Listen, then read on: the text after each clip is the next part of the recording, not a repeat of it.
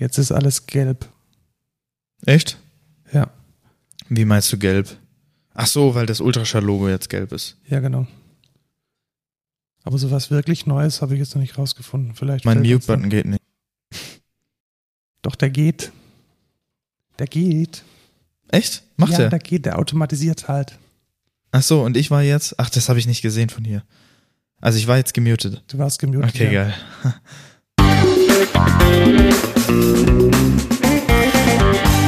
Hallo und willkommen zur 53. Folge Code Culture Podcast. Hier ist der Lukas und Der Markus und wir erzählen einmal die Woche die Neuigkeiten aus der Programmier- und Tech-Blase.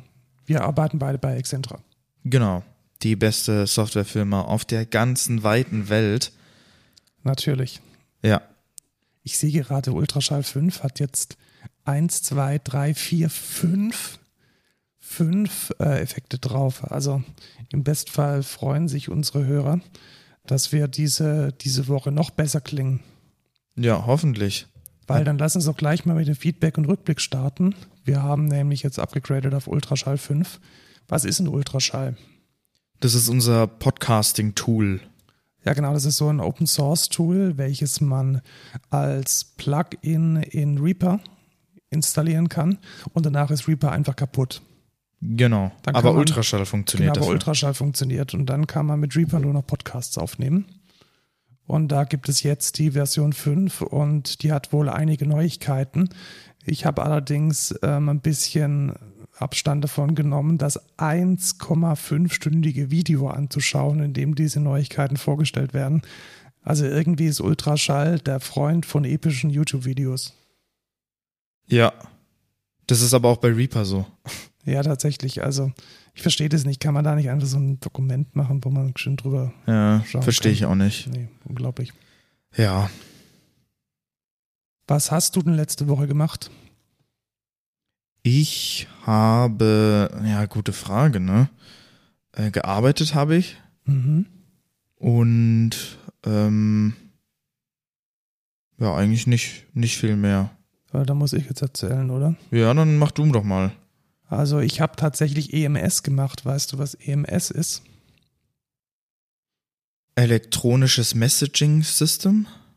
Ich weiß es tatsächlich selber nicht, für was EMS steht, aber da kriegt man so einen, also das ist ein Fitness-Dings und da kriegt man einen Elektroschocker an den Körper gehängt Okay. und dann wird in Elektromuskelstimulation heißt das Ding. Und dann macht man ganz einfache Übungen. Und weil parallel dazu diese Elektrostimulation kommt, fühlen sich die einfachen Übungen so an, als würde man irgendwie anstatt 500 Gramm 50 Kilo stemmen. Ach so, ich dachte immer, das ist so, man liegt dann einfach nur, kriegt so auf gar keinen Elektroschocks. Nein, nein, und nein. dann wird Nee, man nee, stark. Nee, nee, nee, so, also so einfach ist es dann doch nicht. Also es ist letzten Endes eine, eine absolute Intensivierung von einfachem Training. Und man kann dann augenscheinlich so einen Zeitvorteil erarbeiten, weil man halt 20 Minuten trainiert und das hat die Effektivität von dreieinhalb Stunden. Ah, das hört sich ja gut an. Ja, aber man fühlt sich danach auch relativ äh, kaputt. Äh, das tat ich dann auch. Also ich hatte, glaube ich, noch nie so einen schlimmen Muskelkater. Ah, das ist natürlich. Aber ich Doof. kann es ich ja empfehlen. Also wenn du mal möchtest, das ist, glaube ich, auch unabhängig von der Fitnessstudio-Mitgliedschaft, Okay.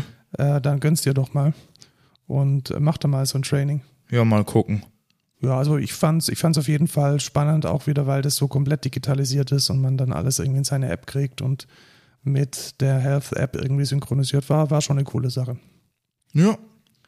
Dann ist mein Projekt an der Technischen Hochschule Ingolstadt ähm, zu Ende gegangen. Also ich Okay. habe da ja als, als Dozent, als Gastdozent ein Projekt begleitet dieses Semester und es gab die ganz, ganz, ganz große Feature-Demo und ich muss sagen, ich bin echt stolz auf die Studenten. Sind tatsächlich Oh. alles Männer, haben sie echt gut gemacht. Also da kam dann doch noch was ganz, ganz Schönes bei rum. Äh, Wir hatten auch den Studienleiter eingeladen, der dann die Feature-Demo tatsächlich selbst auch ausführen durfte. Das ist natürlich super. Also wenn quasi der Kunde selbst die Web-Anwendung bedient, ist natürlich Bombe, weil dann gibt es keinen kein goldenen Pfad, den man irgendwie gemockt hat, sondern der Kunde selbst sieht dann, äh, was geht.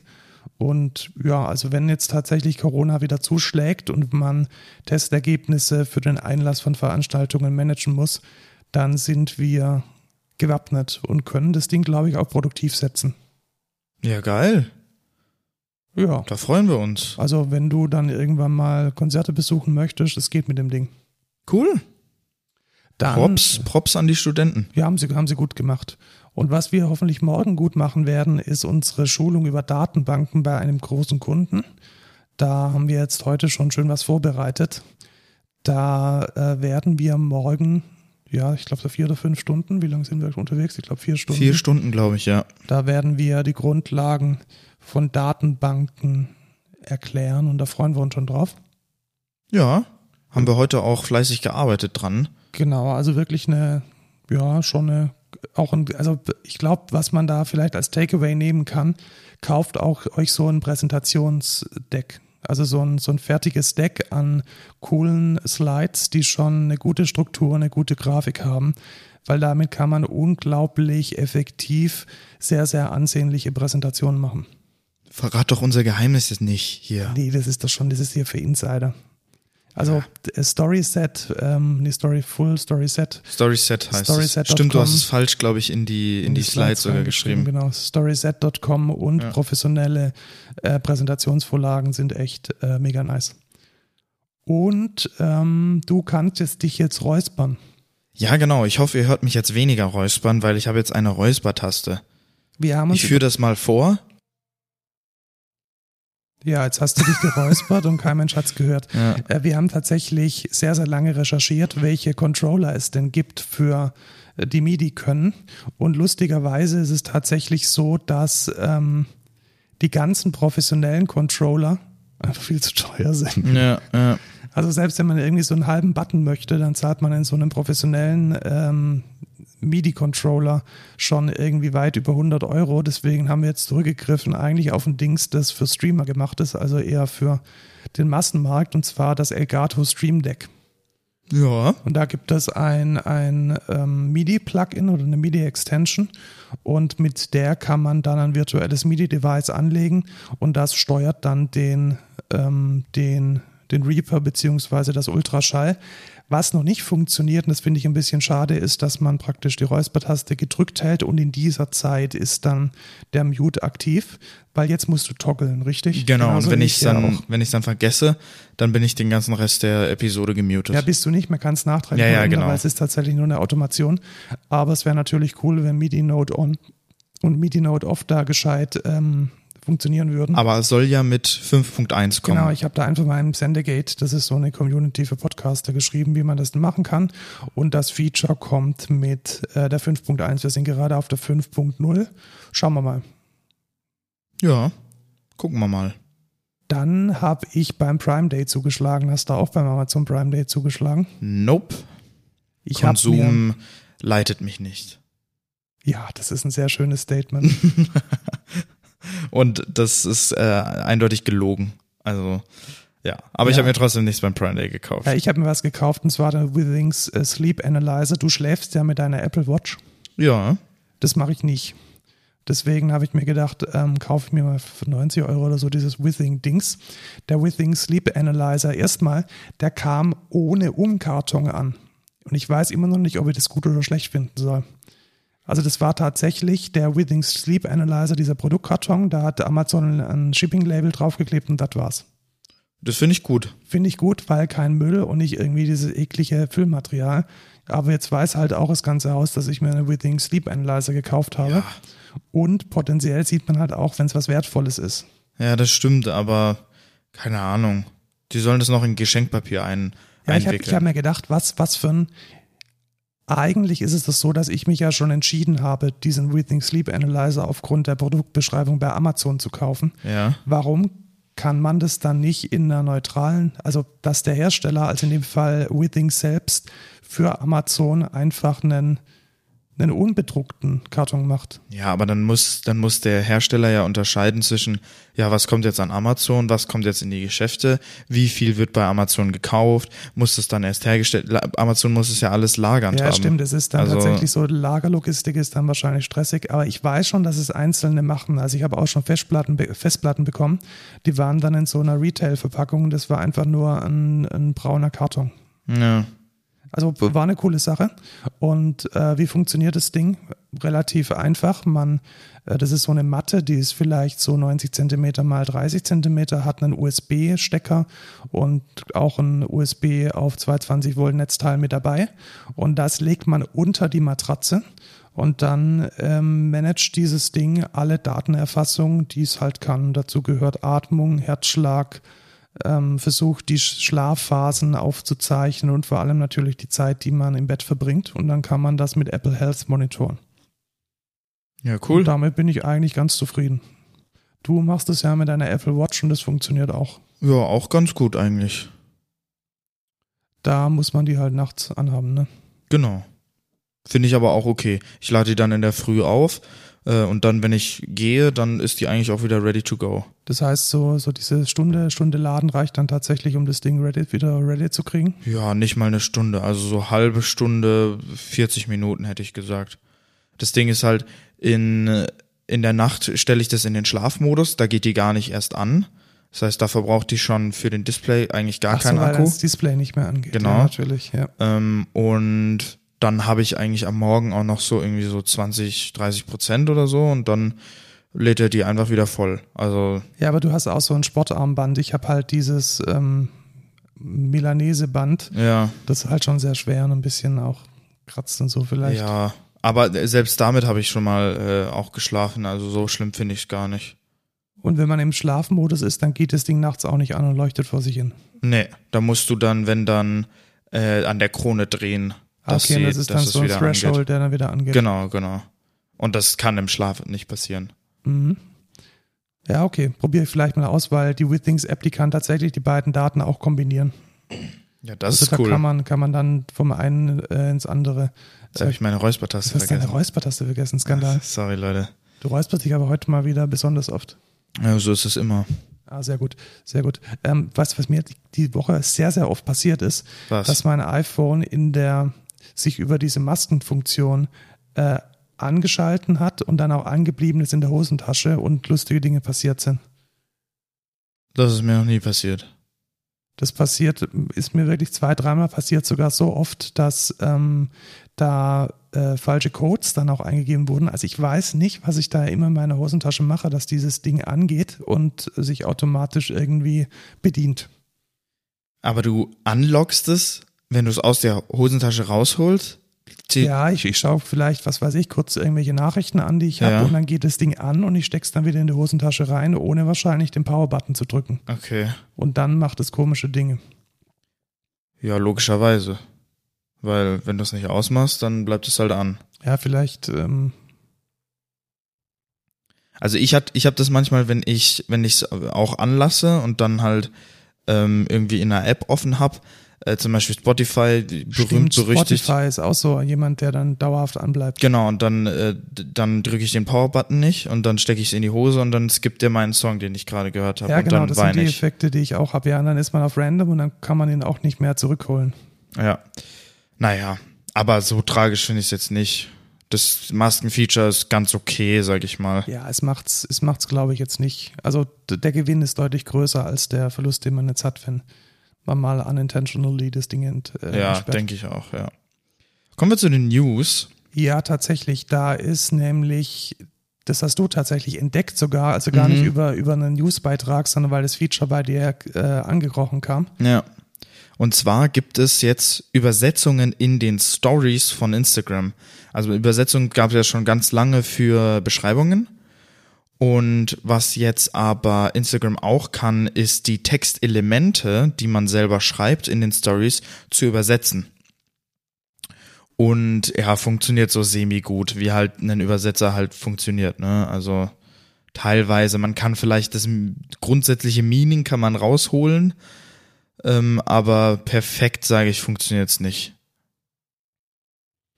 Ja, okay. Also, na, ja, ich glaube, weißt du, was ich denke? Instagram hat halt schon eine ziemlich große Userschaft bei den Jüngeren. Ja. Deutschen wahrscheinlich auch bei, vielleicht auch bei jüngeren Chinesen und Chinesinnen. Und da ist die Sprachbarriere halt schon eine realistische. Ja, das Und vermutlich das ist das so ein stimmt. bisschen der Versuch, da dem ein bisschen entgegenzuwirken. Ähm, ja, Ja, also gut, ich habe es mir auch mal angeschaut, es funktioniert halt echt nicht gut. Das ist halt eher so ganz, ganz, ganz schlechte Übersetzungsfehler sind da drin. ja, ich weiß halt nicht. Also ich finde zum Beispiel für so, ich bin ja K-Pop-Fan und dann, wenn die dann so eine Story drin haben, ja, und ist die, es die, manchmal. Genau, und die koreanisch oder japanisch ist, das ist dann schon nochmal. ja, dann kann man halt das Basic Meaning kann man dann raus äh, rausfinden, aber ja, mehr auch nicht. Ne? Also da sind natürlich immer noch Übersetzungsfehler und es ist, glaube ich, auch nicht so gut wie der Google-Übersetzer, weil es ja Facebook und ich glaube, die haben da ihr eigenes Übersetzungsframework oder so. Naja, es ist ganz nice, sag ich mal. Ja, mal schauen, was draus wird. Also es kann nur, es kann nur besser werden, sagen wir es mal so. Ja, Dann äh, hat es eine Tech News sogar in die Tagesschau geschafft äh, letzte Woche. Und zwar ist der ehemalige, muss man sagen, Chef von McAfee, John McAfee, äh, tot im Gefängnis von Barcelona gefunden worden. Hast du dich da ein bisschen. Ja, ein bisschen ich. Mit, mit befasst mit seinem Leben? Also der Typ ist schon so ein, Ja, der ist schon krass, der Typ. Ja. Also krasse Steuerhinterziehung und äh, was hat er noch gemacht? Aber eigentlich, also das krasseste Ver Ding, was er gemacht hat, ist ja diese Steuerhinterziehung. so ja genau, also ganz grundsätzlich ist er ein ziemlich, ähm, eine ziemlich zwielichtige Figur. ja, Also er, er hat ja McAfee gegründet, diesen großen Hersteller von Sicherheitssoftware, hat dann aber auch äh, Geschäfte gemacht, die man wahrscheinlich eher ein bisschen kritisch sehen sollte und wurde dafür auch ähm, ins Gefängnis geworfen. und umgebracht. Äh, warte, was? Also genau, das Äh, sagt jetzt das Internet. Also die ganzen QAnon-Ecken sagen, er sei umgebracht worden. Die Also das- offizielle Darstellung ist. Naja, es sagt er- ungefähr jeder, dass er um, umgebracht worden ist. Der hat, wie war das noch? Ich habe ein Video gesehen, wo, wo er, er hat einen Tag vorher oder so hat er getweetet. Ähm, Im Oktober 2020. ja, oder, war's. oder so. Ja. Er hat, er hat irgendwann getweetet, if I, äh, if, if, I- the if I- news If I said, hang myself as Epst- Epstein, it will not be my. Ja, my genau. name. I, I will, I will not have suicided or, or something like that. Es ist dann, also, er sagt, dass wenn er als umgebracht äh, so rübergebracht wird, dann hat, dann hat er sich nicht umgebracht, sondern wurde umgebracht worden. Ja, also die offizielle Darstellung ist halt nach wie vor, dass ähm, die Behörden in Barcelona gesagt haben, er wurde erhängt in seinem. Komischerweise gab es dann auch kein, kein. CCTV-Footage. Also da waren die Kameras dann auch irgendwie kaputt oder so. Man weiß es nicht. Keine Also ich glaube, Ahnung. genauso zwielichtig wie sein Leben war, genauso zwielig ist jetzt seine, seine letzten. Er hat sich sogar auf den Arm whacked, äh, tätowieren lassen und ähm, meinte dann auch, ähm, wenn ihr mich tot findet, guckt auf meinen rechten Arm, das ist, was mit mir passiert ist. Äh, und es gibt auch irgend so eine, es gibt eine Epstein Bitcoin Wallet oder so oder eine, eine, eine Krypto Wallet und die hat irgendwie kurz nach seinem Tod ganz viele Transaktionen auf einmal gemacht, obwohl die ganz lange inaktiv war und so. Also ganz komische Sachen sind da passiert. Also und daher, dass McAfee ja schon technisch sehr affin war, kann man sich schon vorstellen, dass er so einen Kill-Switch hat, äh, der dann irgendwas macht, nachdem er gestorben ist. Ja, schauen wir mal, was da noch rauskommt. Ja. Also das, der Vollständigkeit halber vom Anwalt gibt's, von seinem Anwalt gibt's ein Statement, dass es keine Anzeichen von suizidalen Gedanken gab und seine Witwe äh, hat das auch nochmal bestätigt. Ja. Sind wir mal gespannt, was dabei rauskommt. Ähm, auf jeden Fall ist damit, glaube ich, eine der schillerndsten Persönlichkeiten der, ähm, der Security-Szene nicht mehr unter uns. War immer eine spannende News wert, sein Leben. Ja, am besten ist immer noch das Video ähm, How to uninstall äh, McAfee Antivirus äh, und er dann so mega beleidigt die Leute so oder liest dann die die E-Mails vor, die er bekommt, wo er so komplett beleidigt wird, dass das voll das Scheißprogramm ist und so und dann sagt er so zu seinem Kollegen, ja, erklär mal bitte, wie man es deinstalliert und dann kommen da so Prostituierte rein äh, und dann zieht er so Koks und auf dem Tisch äh, sind ganz viele Waffen und so. Ja, ich glaube, das ist so, wie man ihn sich vorstellen Ja, sollte. Das tatsächlich. charakterisiert ihn, glaube ich, Aber ziemlich gut. es ist schon ganz lustig, dieses Video. Es gibt da auch irgendwie ein, ganz, ganz, ganz bizarres Interview. Ich, entweder war es mit Weiß oder mit irgendeinem anderen Hipster-Medium. Da- Unglaublich, was er da rauslässt und er irgendwie umringt von Security Guards. Also Ja. der Typ hatte mehr, glaube ich, als eine. Als ein Feind. Ja. Ja. Und auch mehr als eine Schraube locker. Ähm, in, Sachen Security hat sich Apple diese Woche auch gemeldet mit einem White Paper. Müssen wir vielleicht noch mal kurz erklären, was ein White Paper ist. Weißes Papier. Ein weißes Papier, ja. Also äh, White Paper ist eine Abgrenzung zu, ähm, zum Marketingmaterial, welches keinen weißen Hintergrund hat tatsächlich. Also da kommt es so ein bisschen her. Also normalerweise hat man ja so Full-Print-Kram und ein White Paper ist so eine Mischung aus Werbung, Statement und wissenschaftlicher Arbeit. Und sowas hat Apple jetzt veröffentlicht, indem sie sagen, wie aus ihrer Sicht schlecht das Sideloading von Apps ist. Mhm, Also was okay. ist das Sideloading? Das Sideloading würde bedeuten, dass man Apps auf sein iPhone über andere Quellen bekommt als über den App Store. Ja. Weißt du, was die Argumente sind? Nee. Also Argument Nummer eins. Ein gesideloadetes Spiel überbrückt die Kontrolle für Eltern. Ja. Würde ich jetzt so von der Priorität eher unter ferner Liefen sehen, ist aber das erste Argument. Ja. Also kann man so sehen, ja. Ist vielleicht valide. Ja. Dann ist der zweite User Story, dass eine mal malicious App, also eine App, die John runtergeladen hat, ihn bedroht, all seine Fotos zu löschen, wenn er nicht bezahlt. Ja, also das ist jetzt quasi das Ding, wenn man sideloadet, kann man sich auch Malware runterladen. Genau, und das finde ich tatsächlich die, die, das, das beste Argument Ja, der tatsächlich. Kernpunkt halt. Genau, Ja. weil ich glaube, dass ganz viele User einfach die technische Kompetenz nicht mitbringen, zu entscheiden, was jetzt eine legitime Quelle für so eine App ist und was nicht. ja, das sehe ich auch zu 100 Prozent so. Ja, dann die zweite Geschichte Piraterie. Also Ja. dass dann die, ähm, die Apps über, über unseriöse Quellen, ohne bezahlt zu werden, von den Leuten geladen werden können. Und das finde ich auch ein halbwegs legitimes Argument. Ja. Also Ich meine, das ist ja auch so auf Android. so viele, genau auf Android ist es so, dass viele, die ihr Android routen, dass die das genau deswegen machen.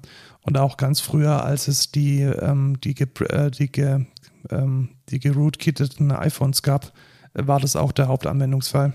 Apps Ja. zu benutzen, ohne dafür zu bezahlen, sehe ich, sehe ich ähm, als, als nice an. Das nächste Argument finde ich wiederum ein bisschen fishy, dass eine Sideloaded App ähm, die Privatheit von John ähm, beschneiden kann. Weiß ich jetzt nicht, weil letzten Endes muss ich so eine gesideloadete App ja auch die Entitlements über die, darf, darf ich deine Position, Ja, darf genau. ich deine Health-Daten.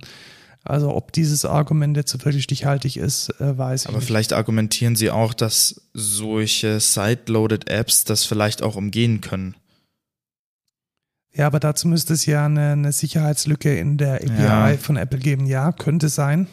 Schon Aber das richtig. würde halt auf einer Trusted Plattform nicht passieren, weil ja, weil man die dann revoken könnte Genau, oder und- nochmal. ja, und die werden auch gemonitort und was weiß ich nicht.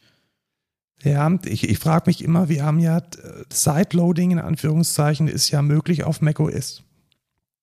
Also du musst ja deine Applikation nicht aus dem App Store laden. Mhm. Gibt es da Probleme? Ich weiß es nicht. Weiß ich auch nicht.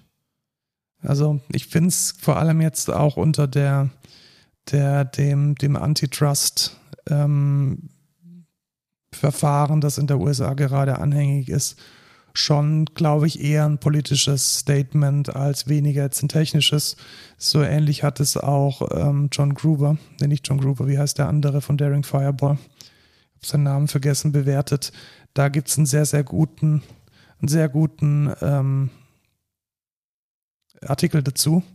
Und den würde ich, doch, es ist tatsächlich John Gruber, und den würde ich auch nochmal in die Shownotes packen. Der hat nämlich so eine schöne Replik auf die einzelnen Behauptungen geschrieben, die dann nochmal ein bisschen tiefer eingeht, als wir da jetzt durchhetzen. Ja. Also wer sich dafür interessiert, wie man das politisch einordnen kann und sollte, dem sei dieser Artikel sehr empfohlen. Dann Breaking News bei CoughPass, also bei unserer herzallerliebsten Corona-App, die äh, bisher nur die Impfzertifikate managen konnte. Trommelwirbel, jetzt gibt es auch Genesenen-Zertifikate und Testzertifikate. Okay. Das heißt, in der Theorie sollte es jetzt möglich sein, dass diese ganzen Testzentren, die hier äh, draußen rumschwirren, dass die dir dann die, den negativen Test auch als QR-Code auf deine CoughPass-App pushen können. Das wäre ja geil. Das wäre cool. Also, Ja. das geht übrigens jetzt im Pfaffenhofen auch schon. Also, diese, diese ähm, große Teststation auf dem Volksfestplatz, wo man auch mit dem Auto durchfahren kann, Okay. die pusht dir tatsächlich das Ergebnis auf dein Handy. Das heißt, du musst da nicht mal aufs Ergebnis warten. Okay, das ist ja cool. Das haben die relativ gut gemacht tatsächlich. Und ähm, genau, das geht jetzt auch ganz offiziell mit der Private Public Key Infrastruktur von der EU über diese offizielle CoughPass App entwickelt von SAP und ja unter, unter Schirmherrschaft von RKI und Bundesgesundheitsministerium nehme ich mal an. Ähm, Finde ich cool. Also dass jetzt diese, diese drei Gs jetzt komplett sind in dieser App, genesen, getestet, geimpft. Nice Sache. Ja, ist cool. diese Woche habe ich in unseren Slack einen interessanten, einen sehr interessanten Report gepostet, über den wir jetzt hier mal reden wollen, und zwar der JVM Ecosystem Report. Mhm. Und der war wirklich sehr, sehr, sehr spannend. Ja, wir haben auch ganz viel in der Firma diskutiert. Genau, in der Firma drüber diskutieren. Der kommt von SNYK. Das ist eine Firma, die den offensichtlich in Auftrag gegeben hat. Snück. Snyk, genau. Und die haben ähm, Menschen gefragt, die die JVM verwenden, also Mhm. die, ähm, die Java Virtual Machine, ähm, verschiedene Fragen und die würde ich jetzt mal durchschauen, insbesondere auch die Ergebnisse. Die erste Frage war nämlich, welche JDKs werden denn in Produktion verwendet? Und da kann man ganz klar sagen, ganz, ganz, ganz weit vorne ist Adopt Open JDK. Ja, weil niemand für den Kack bezahlen will. Genau, weil niemand äh, bezahlen möchte. Dann gibt es Oracle OpenJDK, also die offizielle OpenJDK-Paketierung von Oracle mit 28 Prozent und nur 23 Prozent nutzen tatsächlich den lizenzierten Oracle JDK. Das heißt, ich glaube, die Strategie von Oracle, da jeden zum Bezahlen zu bringen, ist gescheitert. Ja, schade. Ne? Ja, also, nee, gut für uns. Ja, also ich, ich glaube, die, die, die, ja, das war, das war abzusehen. Also Ja, ich denke auch. Äh, Java war immer Open Source und da jetzt irgendwie ein Lizenzmodell dran zu kleben. Ähm, Verstehe ich auch nicht. Also, also verstehe ich vielleicht schon, weil die wollen natürlich Geld, aber ja, Ja. unnötig. warum aber? Weil sie, sie leisten eigentlich keinen Beitrag, keinen sinnvollen zur Java Community. Also Ja. nachdem jetzt äh, Java EE komplett mit Jakarta bei Eclipse gelandet ist, sehe ich da keinen Mehrwert. Ähm, grundsätzlich ist dann der auf dem vierten Platz äh, Azul, also Zulu, und auf dem Mhm. fünften Platz äh, Amazon Corretto. Ähm, warum Corretto? Was, wozu braucht man das ganz einfach? Wenn man in der AWS ist, dann verwendet man den mehr oder minder automatisch. Ja, okay. Also wenn man da einen von diesen Out-of-the-Box-Services verwendet, die irgendwas mit der JVM machen, dann ist da immer ein Corretto drunter und das ist letztendlich auch nur wie Adopt OpenJDK einfach ein gebundeltes OpenJDK. Also da sind wir auch in der Firma mit Adopt OpenJDK bei, den, bei der Pole Position mit dabei. ja. Dann die nächste, die nächste Frage, welche Java-Version wird produktiv verwendet? Leute haben keinen Bock mehr auf Java 8, Ja, gehen jetzt zu Java 11, was ich 60 gut finde. verwenden Java 8 und 62 Java 11. Ja. Und daher, dass Java 8 jetzt schon sehr lange der Vorreiter war, finde ich mittlerweile auch angebracht, dass man zu Java 11 wechselt, weil hat sich ja jetzt doch als sehr stabil erwiesen. Ja, ich tatsächlich. behaupten. Also ich, wir, wir steigen ja gerade auch um auf Java 11 komplett. Genau. Und ja, bisher habe ich noch keine Probleme, größeren Probleme erlebt. Und ich freue mich drauf. Das nächste LTS ist, glaube ich, ähm, 17. Das Mhm. heißt, da werden wir jetzt wahrscheinlich noch ein, zwei Jährchen warten müssen, bis die 17 dann einen stabilen Stand erreicht hat. Auch mega spannend finde ich, dass 9 und 10, also die Nicht-LTS-Releases, dass die mit 1% komplett unbedeutend sind. Ja. Also das, Das ist schon heftig. Niemand. Ja, aber was, was auch sehr heftig ist, was echt keiner gedacht hätte, ist, dass Java Vorreiter ist auf der JVM. Au, unglaublich. Also Ja. im Moment auf der Java Virtual Machine ist Java mit 91% der Vorreiter. Tatsächlich. Wer hätte es gedacht? Ja, danach äh, dicht folgend. Mit 18 Prozent. Genau, mit 18% Kotlin. Ähm, was ich auch gut finde. Kotlin, mega geile Sprache, macht Bock. Ähm, aber dass es jetzt noch nicht so viele in Production benutzen, ist irgendwo auch logisch, denke Ja, ich. ich glaube, das wird, das sind wahrscheinlich die, die von Android da irgendwie rüberschwappen, die wahrscheinlich eine Android-App gebaut haben, um die dann mit, mit Kotlin irgendwie auch zu serverisifizieren. Ähm, Ja. Was ich relativ spannend finde, ist, dass Clojure und Scala noch mit an Bord sind und offensichtlich auch noch die letzten irgendwie Ruby on Rails mit JRuby mit 2%. ja, aber 2% ist ja, ja. aber, aber es gibt's noch. Also Ja, das ist genau. jetzt ja nicht wenig. Ja. Also was, was eine geile News ist auch, äh, einfach um das meinen Kollegen äh, unter die Nase zu reiben, ist, kein Schwein benutzt mehr die Eclipse. Das ist nur noch für alte Leute und äh, jeder Das benutzt. ist für die Profis.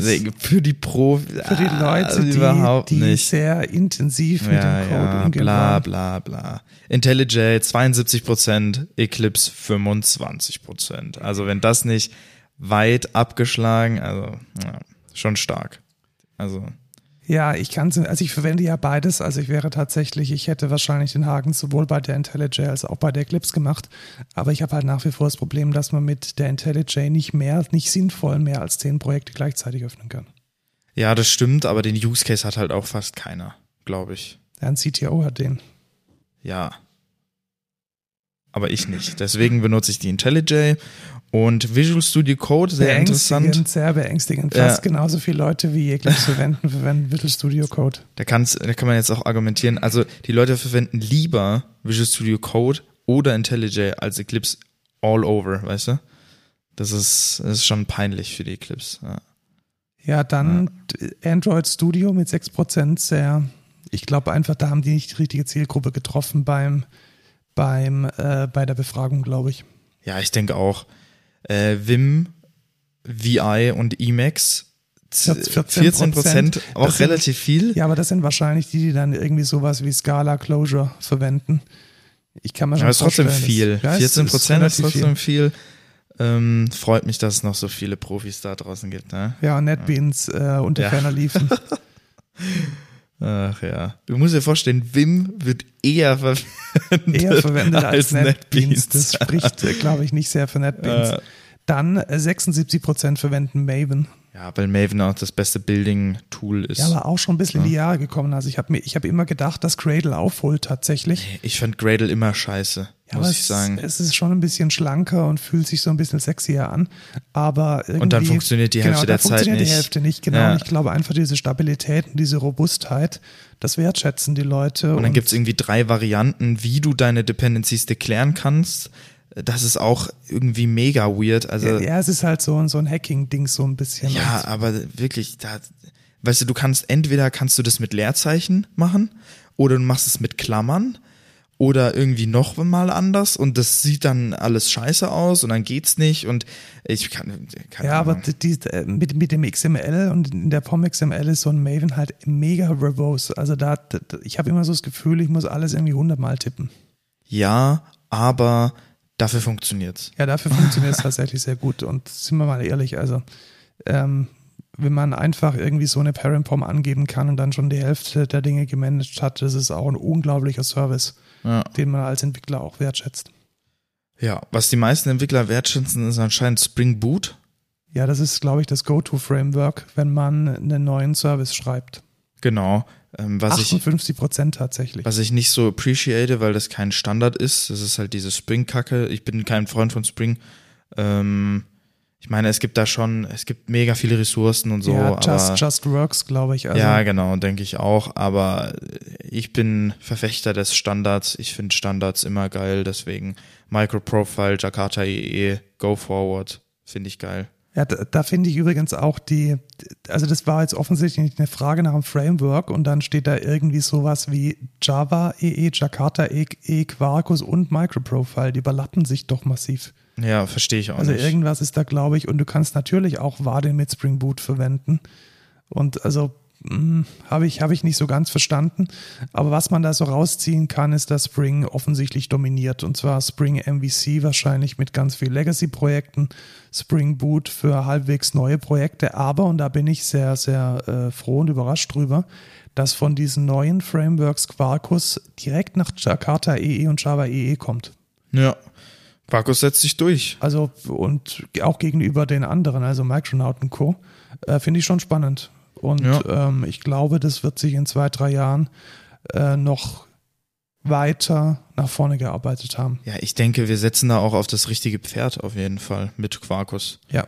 Also vor allem, weil Quarkus ja letzten Endes Java EE und Jakarta EE mit einschließt Ja. äh, und ein freier Standard ist, finde ich das eigentlich, also aus einer rein persönlichen Warte her besser als Spring Boot und Spring MVC. Wobei ich jetzt auch mit Spring Boot entwickeln kann. Das ist jetzt nicht so, dass das jetzt Ja, weißt du, ich kann auch mit Kinderspielzeug spielen, weißt du? Einfach nochmal ein bisschen stehlen hier. ja, was wir aber auch, oder was ich sehr nice finde, das hat mir der Markus gezeigt, ich habe es gar nicht mitgekriegt. Und zwar gibt es eine Tech-Preview von Docker. Und zwar nennt sich das Ganze Dev Environments. Und zwar, ich weiß nicht, ob ihr das, diesen Use Case habt, aber wir haben ganz oft den Use Case, wir brauchen ein, ein Running Docker Environment im Dev-Stand. Ne? Also für Development brauche ich jetzt hier diese Docker-Container, damit ich die UI entwickeln kann, zum Beispiel.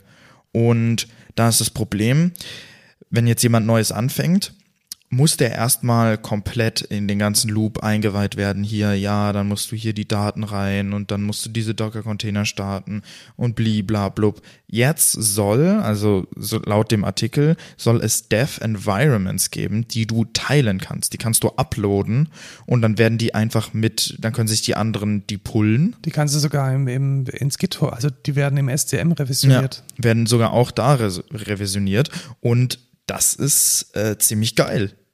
Und es ist tatsächlich, also was mir an der Sache gefällt, es ist kein technisches Feature, sondern es ist ein organisatorisches Feature. Also ich glaube, das Ding zu implementieren war wahrscheinlich nicht so schwer. Ja. Es aber äh, zu konzeptionieren und die, den Bedarf zu sehen, war eine wichtige Sache.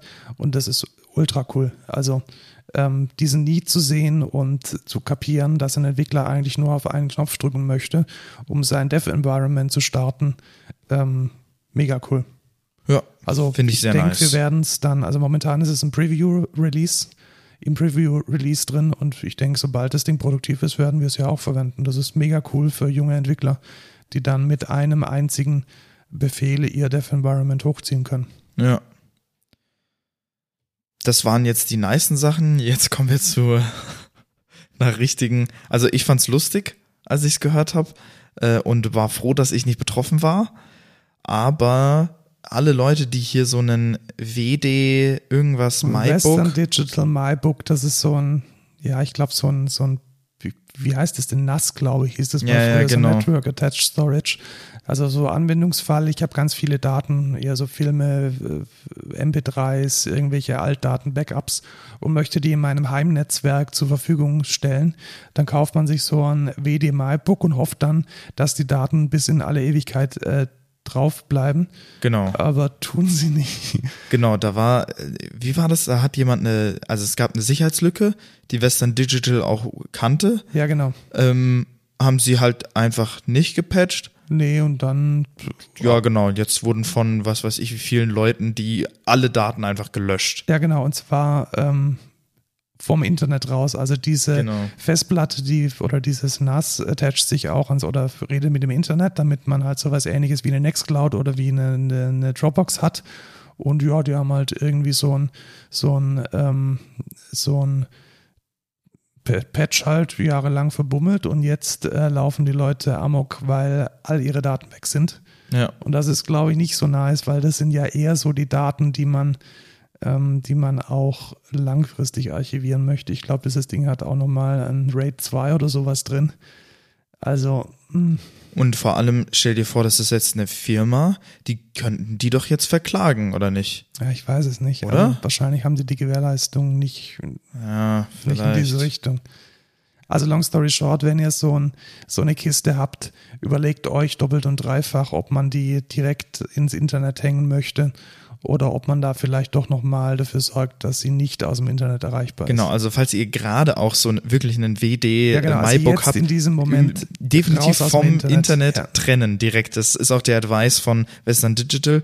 Äh, einfach disconnecten vom Internet, Genau. damit das nicht passieren kann, weil sonst sind all eure Daten weg. Richtig. Deswegen, Ja, ja. Also ganz klare Ansage von Western Digital, raus aus dem Internet mit den Kisten und ähm, sicherstellen, dass es, ähm, dass es keine Verbindung gibt zum Netz. Genau, raus aus dem Internet und rein ins Thema der Woche. Wir reden diesmal um das letztes Mal verbummelte Thema Scrum. Scrum tatsächlich, weil das war rein zufällig und überhaupt nicht ähm, Convenient. Äh, für uns und es auch nicht, um ja. Vorbereitungszeit zu sparen. Dein Thema von der Abschlusspräsentation deiner Ausbildungseignungsprüfung, Ausbildereignungsprüfung, Ausbilder. nee, die heißt, das ist die Prüfung für den Nachweis der arbeits- und berufspädagogischen Eignung. mega, Ja, was du alles kannst. krass, oder? Ja. ja. Ähm, und da habe ich nämlich in meiner Präsentation habe ich Scrum vorgestellt. Es ist, äh, sage ich mal, ein Thema, was man, also wenn ihr eine Ausbildereignungsprüfung macht, dann nehmt nicht das Thema, nehmt irgendwas mega einfaches. Es ist immer, ja, ich meine, ich habe es jetzt relativ gut rübergebracht und es war es ist dann halt auch ein okay. komplexes Thema. Genau, es ist das- halt ein komplexes man Thema. muss halt, man muss es halt in dieser Prüfung jemandem erklären, der von dem ganzen Kontext der Softwareentwicklung keine Ahnung hat. Genau, und das und ist da halt ist schwierig. es dann schon relativ fortgeschritten. Aber unsere Zuhörer, die sind ja voll die Experten, was die Softwareentwicklung anbetrifft. Deswegen, was ist denn Scrum und wozu braucht man das? Genau. Ähm, dann gehe ich mal drauf ein. Also Scrum kommt vom Englischen, heißt so viel wie Gedränge, ja, obwohl es damit ja auch eigentlich gar nichts zu tun Nichts zu hat. tun. Ich glaube, die haben einfach irgendwelche Football-Begriffe genommen. Ja, genau. Cool. Ähm, und worauf dieser Scrum, ich nenne mal jetzt so ein Keywords, ähm, Daily Meetings, kannst du mal irgendwie deine Nachrichten ausschalten? Die blubbern ziemlich, gell? Mann, ey. Also Daily Meetings, Sprints und Tickets, das sind so Keywords, die Moment, was, was ist denn Scrum überhaupt? So ganz Top-Level. Ach so, ja, natürlich. Also das ist ein Vorgehensmodell in der Softwareentwicklung, um Software zu entwickeln. Okay, also Und- es ist so eine Art Projektplanungssystem. Genau, oder Projektmanagement. Okay, ja. Genau, ihr seid ja jetzt im zweiten Lehrjahr und so fange ich, so habe ich meine Präsentation angefangen. Genau, es ist ein äh, Software-Vorgehensmodell, wie man Software entwickelt für Projektmanagement. Und äh, vielleicht kennen manche noch dieses Wasserfallmodell, das ist ja, so der. V-Modell ist auch so ein Klassiker. Ja, genau, das sind so äh, alte, wie nennt man das, alte Teppiche? Nee, alte, keine Ahnung. Besen, keine Ah, Ahnung. Genau, ah, irgendwas Altes. Und äh, jetzt macht man das nicht mehr so, weil Wasserfallmodelle plant man normalerweise für mehrere Monate im Voraus. Und das Problem ist, niemand kann wirklich gut Monate im Voraus planen. Also mehrere, das ist schon relativ schwierig, weil du weißt nie, was passiert. Ähm, und deswegen nennt sich das Scrum-Vorgehensmodell auch agil. Ja? Genau, weil man, was, was ist denn agil? Dieses Wort hört man so oft und das ist irgendwie so, so ein Buzzword. Ja, ich, ich würde agil beschreiben, indem man anpassungsfähig ist, schnelle Iterationen hat, also schnell auf, auf Fehler oder so, auf, auf, Fehler, Roadblocks Feedback reagieren genau kann. reagieren, so Reaktionszeit. Du kannst schnell, du hast eine schnelle Ja, also ver Reaktionszeit. vergleichen wir das mal mit dem Wasserfallmodell. Wenn ich da jetzt eine Anforderung definiert habe in so einem Lastenheft oder mit dem V-Modell, dann würde ich das ja erst ganz, ganz, ganz, ganz, ganz spät im Prozess merken, wenn da irgendwas nicht passt. genau, ihr habt jetzt euch irgendwie überlegt, hier wollt ihr das hier so machen Wir und wollen dann einen Job, einen Job schreiben und wir haben gemerkt, dass man in dem, und es wurde in der Anforderungsdefinition vergessen, dass man einen Zahlungsdienstleister auswählen kann. Genau, und jetzt entwickelt man so vor sich hin, ist so im zweiten, dritten Monat oder so von der Entwicklung und dann merkt man so, ey, warte mal, wir müssen ja einen Zahlungsdienstleister hier mit einbinden. Äh, das ist aber nicht äh, definiert hier im Lastenheft. Dafür haben wir gar keine Zeit. Genau, und dafür hat man dann keine Zeit, da hat man keine Schnittstellen definiert, da hat man keine Übergabepunkte definiert und alle weinen. Richtig, weil dann geht das Projekt nämlich den Bach runter. Und das verhindert man in Scrum, indem man sogenannte Iterationen hat, die nennt man im Scrum quasi Sprints. Also das, was im Wasserfallmodell ein ganzer Ablauf ist, ist im Scrum zusammengefasst auf einen Sprint. Und du wiederholst diesen Sprint ganz oft. Also nicht denselben Sprint, sondern Genau. diese Zeitdauer eines Sprints. Und okay, also dann habe ich jetzt sozusagen einen Sprint, der geht vielleicht zwei Wochen, da arbeiten dann fünf Leute dran. Und woher wissen die denn, was die in diesem Sprint, in diesen zwei Wochen dann zu entwickeln haben? Genau, also es gibt ein Backlog, das kann man sich so vorstellen wie ein Lastenheft, bloß halt in einem anderen Format. Da Ja, packt so, man. so tabellarisch und auch sehr wandelbar. genau, also wenn, genau. wenn da jemandem was einfällt, dann kann man das da einfach, Einfach ins Backlog packen. Genau, wenn man das mit dem Lastenheft macht, dann weinen alle Anwälte und ähm, Buchhalter. Genau, weil das kann man nicht mehr ändern. Streep und überhaupt, und Ja. das steht ja nicht im Lastenheft drin und wir weinen jetzt alle. Bei einem Backlog ist es anders. Ja, da packt man nämlich Tickets rein. Tickets sind einfach Aufgaben.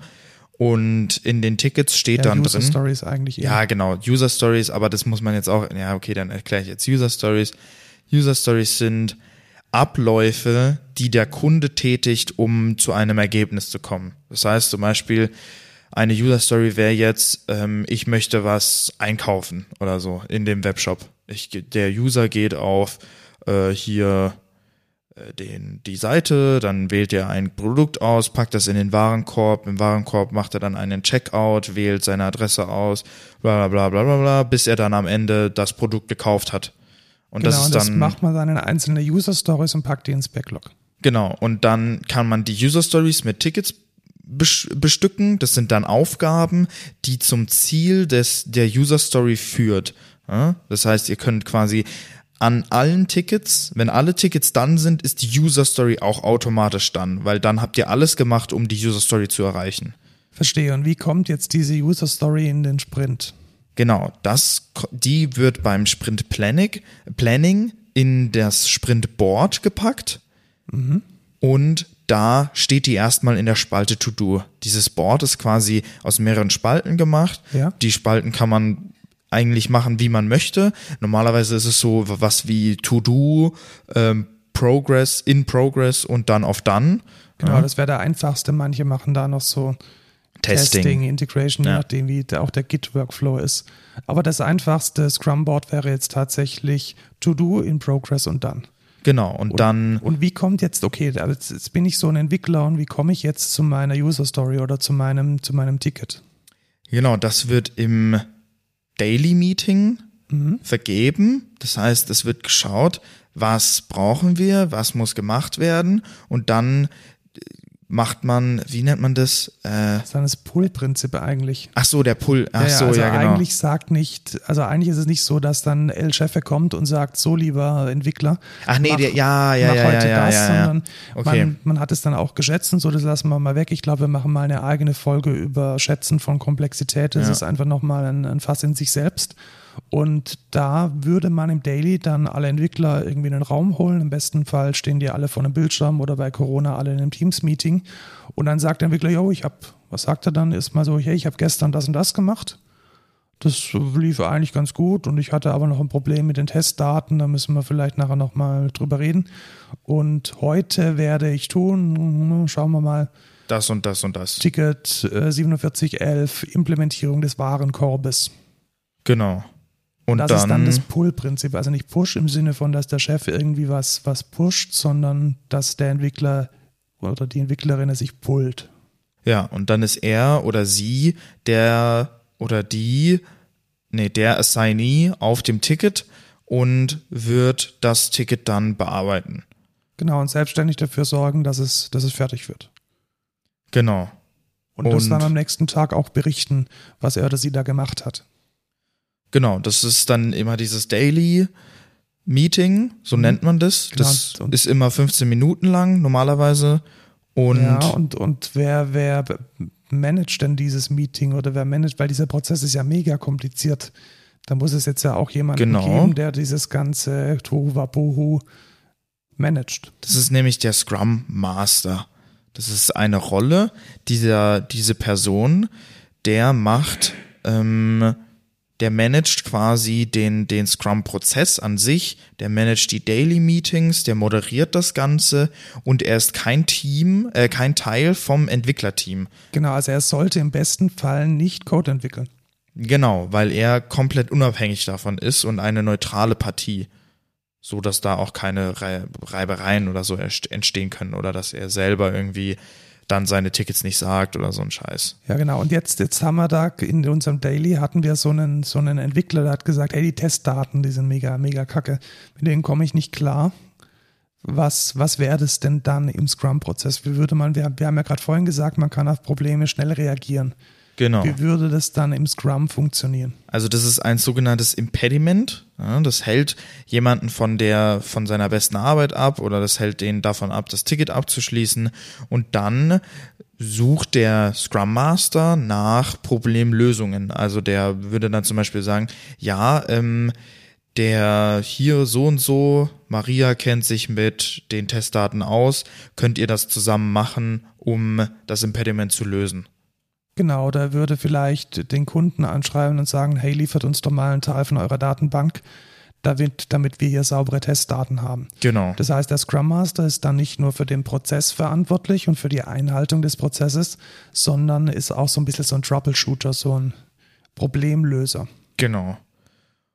Und ja, genau, nach dem Daily, also sagen wir mal, wir haben jetzt zehn Dailies durchlaufen, dann sind normalerweise zwei Wochen vorbei da haben dann die Leute ganz viele Tickets auf dem Scrumboard rumgeschoben, ähm, sind dann hoffentlich hoffentlich alle, alle auf, auf dann, dann und alle freuen sich. Das passiert nicht ganz so oft, aber dann ist der Sprint quasi vorbei. Man hat ein, und jetzt kommt auch wieder ein wichtiges Stichwort, äh, man hat ein Inkrement.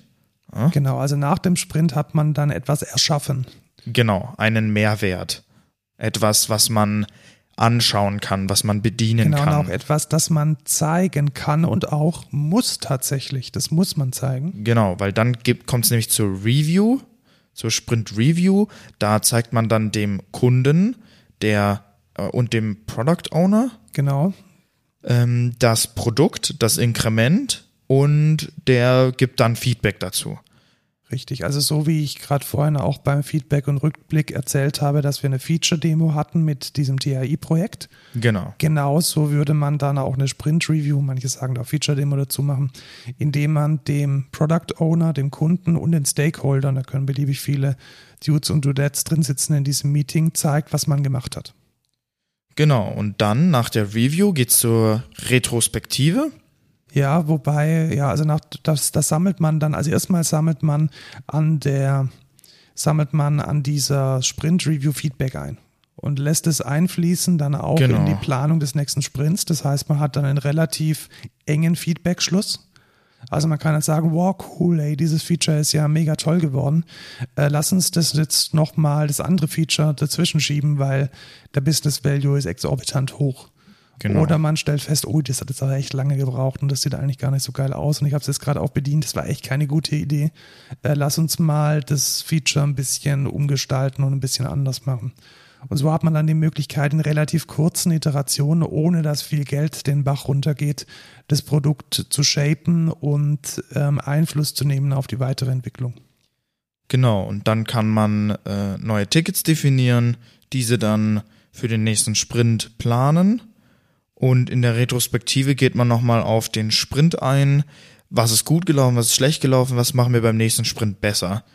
Und dann geht's quasi wieder in die nächste Phase. Das heißt, dann geht's wieder der Sprint Planning los und dann fängt der Sprint wieder an und alles wiederholt sich. Bloß halt mit neuen Tickets im Board und neuen Sachen. Genau. Und ja, das wäre dann schon mal der Scrum-Prozess als großer Überflug. Und ich glaube, wir werden als eines der nächsten Themen der Woche mal das Thema Schätzen machen. Also wie schätzt man Aufwände? Das ist gar nicht so einfach, wie man das vielleicht im ersten Augenblick denkt. Und auch nee, da braucht man Swag für. Ja, da braucht man Swag für. Und was der Swag ist, das erzählen wir dann. Genau. Und wir gehen vielleicht auch nochmal drauf ein, wie man eine Retrospektive macht. Also wie man, welche klassischen Teile einer Retro es denn so gibt und wie man die ausgestalten kann. Das ist vielleicht auch nochmal ein spannendes Thema. Und du hast mit diesem schönen Vortrag deine Ausbildereignungsprüfung bestanden. Genau. Ja, super. Und jetzt hast du hoffentlich auch unsere Hörerschaft aufgeschlaut. Ja, hoffentlich. Ja, Womit wir uns aufgeschlaut haben, ist hey.com. Das ist nämlich unser Code der Woche. ja, das ist unser Code der Woche. Und ähm, es ist das so, dass E-Mail kaputt ist. Also E-Mail ist scheiße. E-Mail ist komplett kaputt. Ja. Also ich weiß nicht, ob ihr es mal hattet, wo ihr irgendwie mehr als 100 E-Mails nicht gelesen habt in eurem Postfach oder ihr gar nicht ins E-Mails-Postfach gucken wolltet oder ihr habt die E-Mail nicht gefunden oder ach, alles ist, alles ist Kacke einfach. Ne? Genau, und da gab es ja schon ganz, ganz, ganz viele Anstrengungen, das besser zu machen. Dropbox hat mal irgendwas versucht, dann gibt es irgendwelche Mail-Clients, die es cool machen oder weniger cool. Outlook hat irgendwie Flaggen eingeführt und Archive und so weiter. Und jetzt kam vor, ich glaube schon einem Jahr oder sogar anderthalb Jahren äh, Basecamp daher und hat ein Produkt namens Hey entwickelt. Und ich muss echt sagen, ich habe es jetzt zwei Tage getestet. Du bist, glaube ich, schon eine Woche dabei. Ja, nicht ganz eine Woche. Äh, warte, ich kann kurz in die Hey-App gucken. Und wir Das sind steht doch da oben. beide relativ begeistert. Ja, ich glaube, ich bin jetzt vier oder fünf Tage dabei und ich muss echt sagen, das ist richtig geil. Also wie ich es mir ja jetzt eingerichtet habt, äh, hab, ist, also das Problem ist ja auch, wenn ihr jetzt E-Mail wechseln wollt, Ja, jetzt muss man erst nochmal sagen, was Hey eigentlich ist. Also Ach so. Hey ist ein E-Mail-Provider und ein App-Ökosystem. Also man be bekommt eine E-Mail-Adresse markus.herhofer.hey.com und da dazu gehört dann eine App auf iOS, auf Linux, Mac, Windows, wie man es sich eben wünscht. Auch oder im Web. Browser. Genau, Ja. im Browser. Und die funktioniert, also diese E-Mail-Adresse funktioniert auch nur mit dieser App. Das heißt, die haben sich komplett losgelöst von diesem IMAP, SMTP-Kram. Das ist einfach ein Service und der funktioniert nur mit der hauseigenen App. Ja.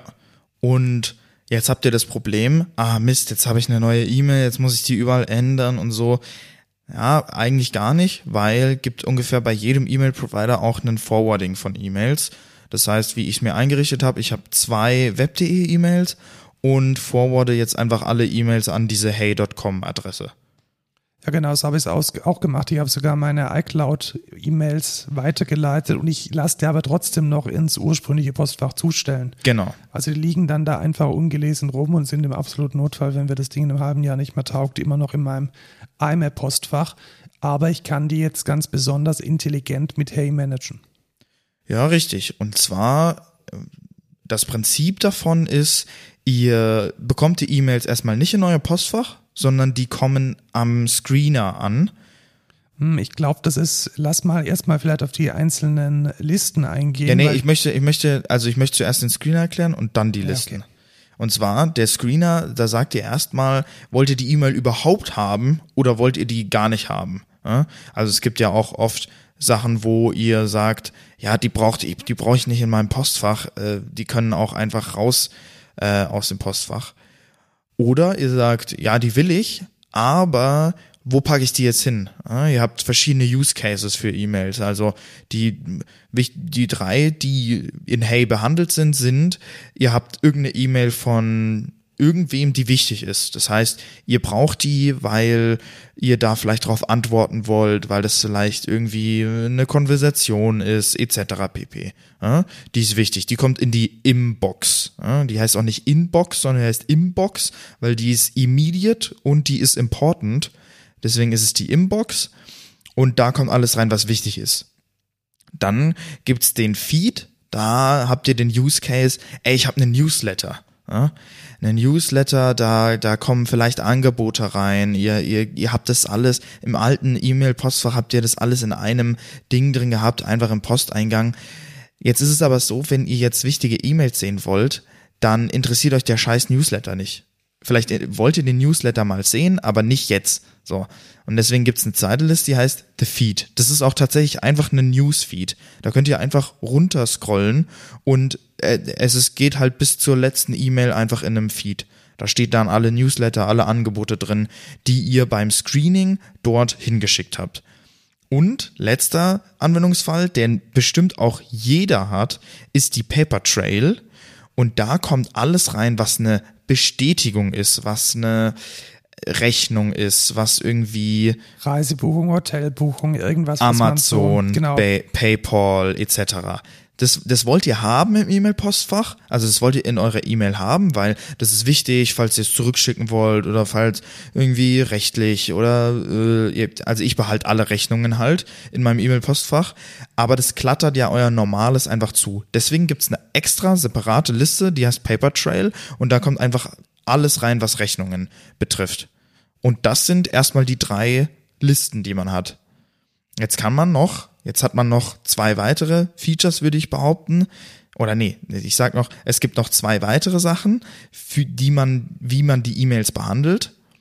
Und zwar kann man jetzt sagen, ey, das ist eine E-Mail, auf die ich später antworten will. Da will ich jetzt nicht direkt antworten, sondern später. Dann schicke ich die in, dann gehe ich auf die E-Mail und sage Reply later. Dann habe ich die unten bei meinem E-Mail-Postfach immer da und sehe, ah, die möchte ich jetzt die möchte ich, auf die möchte ich später antworten. Und dann sehe ich die, ach geil, da ist sie, da kann ich gleich antworten. Ja?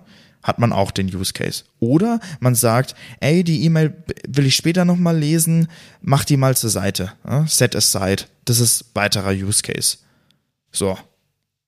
Und dann gibt's noch weitere Features, wie zum Beispiel äh, von einem Anbieter möchtet ihr jetzt eigentlich die E-Mails immer gebundelt haben, weil das ist äh, irgendwie, wollt ihr die nicht einzeln haben, weil die interessieren euch gar nicht einzeln. Product Hunt, die schicken dir jeden Tag eine E-Mail und das ist vielleicht ganz spannend, da mal so wöchentlich alle sieben Stück durchzuschauen. Oder ihr kriegt irgendwie einen Status-Update über ähm, über E-Mail, so wie ich über mein Backit Up von meinem Raspberry Pi krieg. Da kriege ich äh, jeden Tag äh, eine E-Mail und äh, ja, die können auch gebundelt sein, weil das ist jeden Tag das gleiche und die brauche ich jetzt nicht äh, für immer. Hm? So. Und dann weiteres Feature ist Notifications. Ich weiß nicht, ob ihr das kennt, aber wenn ihr eine E-Mail bekommt, kriegt ihr immer eine Notification. Das heißt, zugeballert von irgendwie 10.000 E-Mails, die ihr kriegt, hier ist ein Newsletter, hier ist irgendwie Bestellbestätigung, bla bla bla ganz viele E-Mails, ganz viele Notifications, klattert euch einfach zu mit Informationen, die ihr gar nicht braucht. So, da hat sich Hey auch gedacht, ey, das braucht man doch gar nicht. Ich brauche doch nur, ich will doch nur vielleicht notificated werden, wenn das wirklich eine wichtige E-Mail ist. Und deswegen ist Notific sind Notifications für jede E-Mail einfach ausgeschalten von, vom Prinzip her. Ihr könnt die auch anschalten, wenn ihr wollt. Ähm, oder ihr lasst es aus und stellt es nur für bestimmte E-Mails ein. Das heißt, ihr kriegt erstmal gar keine Notifications und könnt dann entscheiden, ey, von der Person, das ist wichtig, darf, möchte ich immer Notifications bekommen. Ja. Und sonst, was, was ist, was ist noch so geil an, an Hey? Ich würde vielleicht noch mal kurz auf die Dinge eingehen, die, die für mich einen unglaublichen äh, Mehrwert darstellen das ist ganz, ganz, ganz klar an erster Stelle dieser Feed. Also ich habe unglaublich viele Newsletter, die durchaus wichtige Informationen beinhalten und die maskieren in meiner normalen Inbox halt immer die Nachrichten, auf die ich sofort reagieren muss. Und manchmal habe ich halt nicht die Muße, ähm, auf eine wichtige E-Mail zu, zu antworten. Manchmal habe ich nicht die Muße, irgendwie durch zehn Newsletter durchzugehen und da intensiv mich mit den Inhalten auseinanderzusetzen. Und das ist halt echt eine mega saubere Trennung. Also wer schon so einen Workflow hat für RSS-Feeds, das überträgt sich dann komplett auf Newsletter. Ja. Finde ich auch. Und es ist ebenfalls mit der Paper Trail.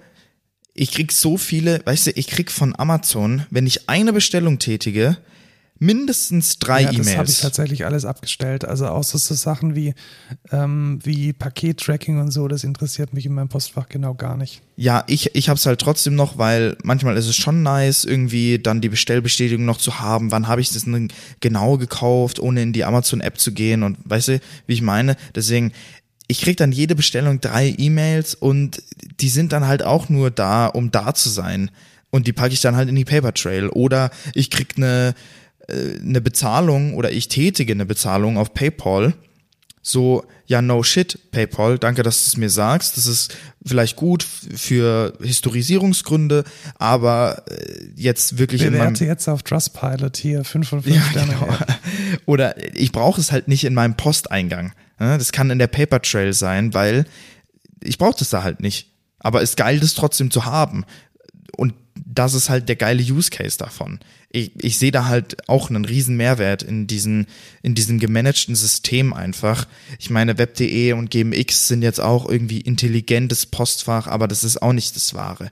Man muss das von Grund auf rethinken und das hat Hey getan. Und ich finde das sehr geil. Hat sie gut getan und dafür wollen sie ja auch Geld. Es kostet äh, 100 Dollar im Jahr. Man kann 14 Tage testen. Und wenn man seine eigene Domain mitbringen möchte oder das auch in einem Team machen will, dann kostet es 12 Dollar pro Monat, also irgendwie so 140, 150 Dollar Schrägstrich Euro im Jahr. Und wenn man ein bisschen wartet, das habe ich nämlich auch in den FAQs gelesen, dann gibt es bald auch einen Family Plan, mit dem man dann seine ganze Familie anschließen kann. Ja. Probiert's mal aus, uns hat's getaugt. Äh, spannendes Produkt auf jeden Fall.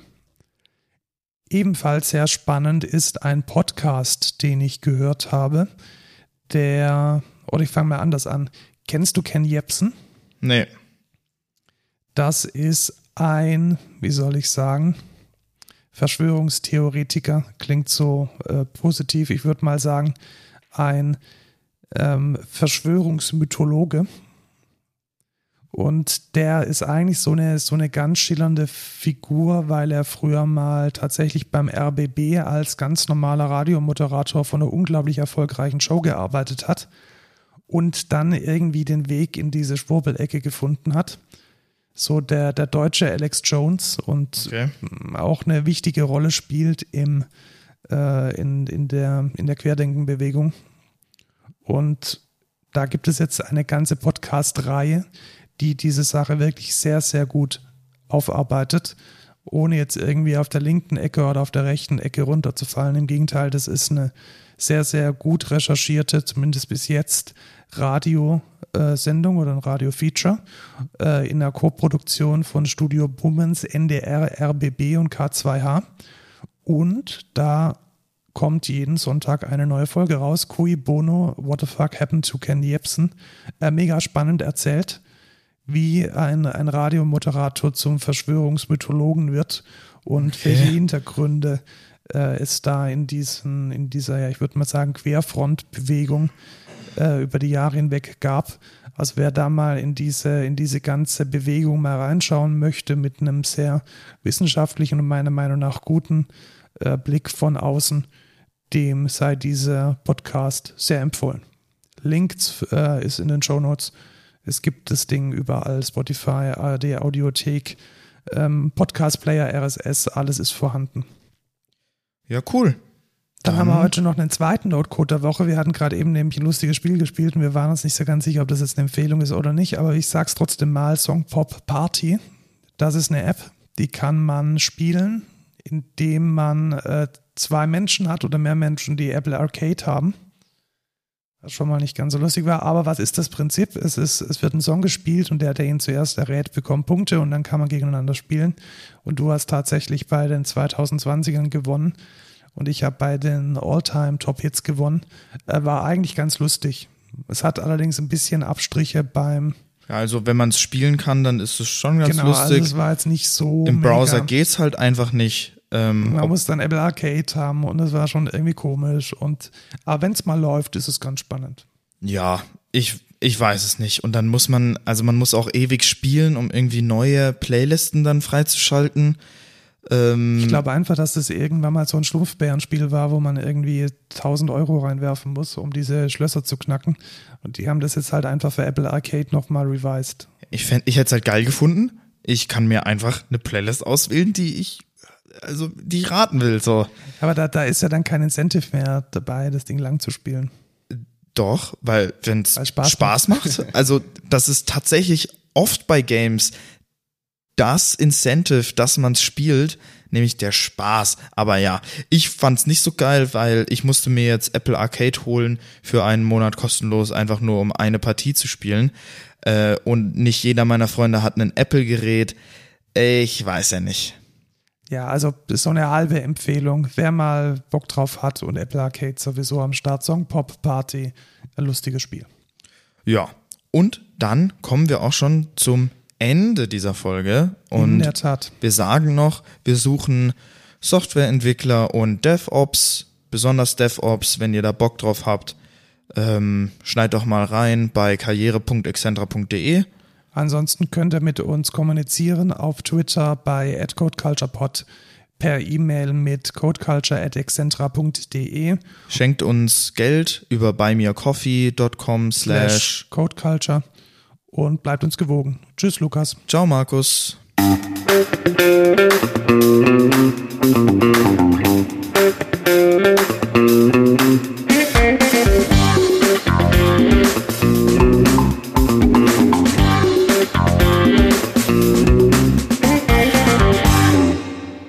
Dieses, dieses Gelb im Ultraschall irritiert mich komplett. Es schreit unglaublich. Der ist doch schön. Dann weißt du wenigstens, dass du in Ultraschall bist und nicht im Reaper. Ja, das ist besser.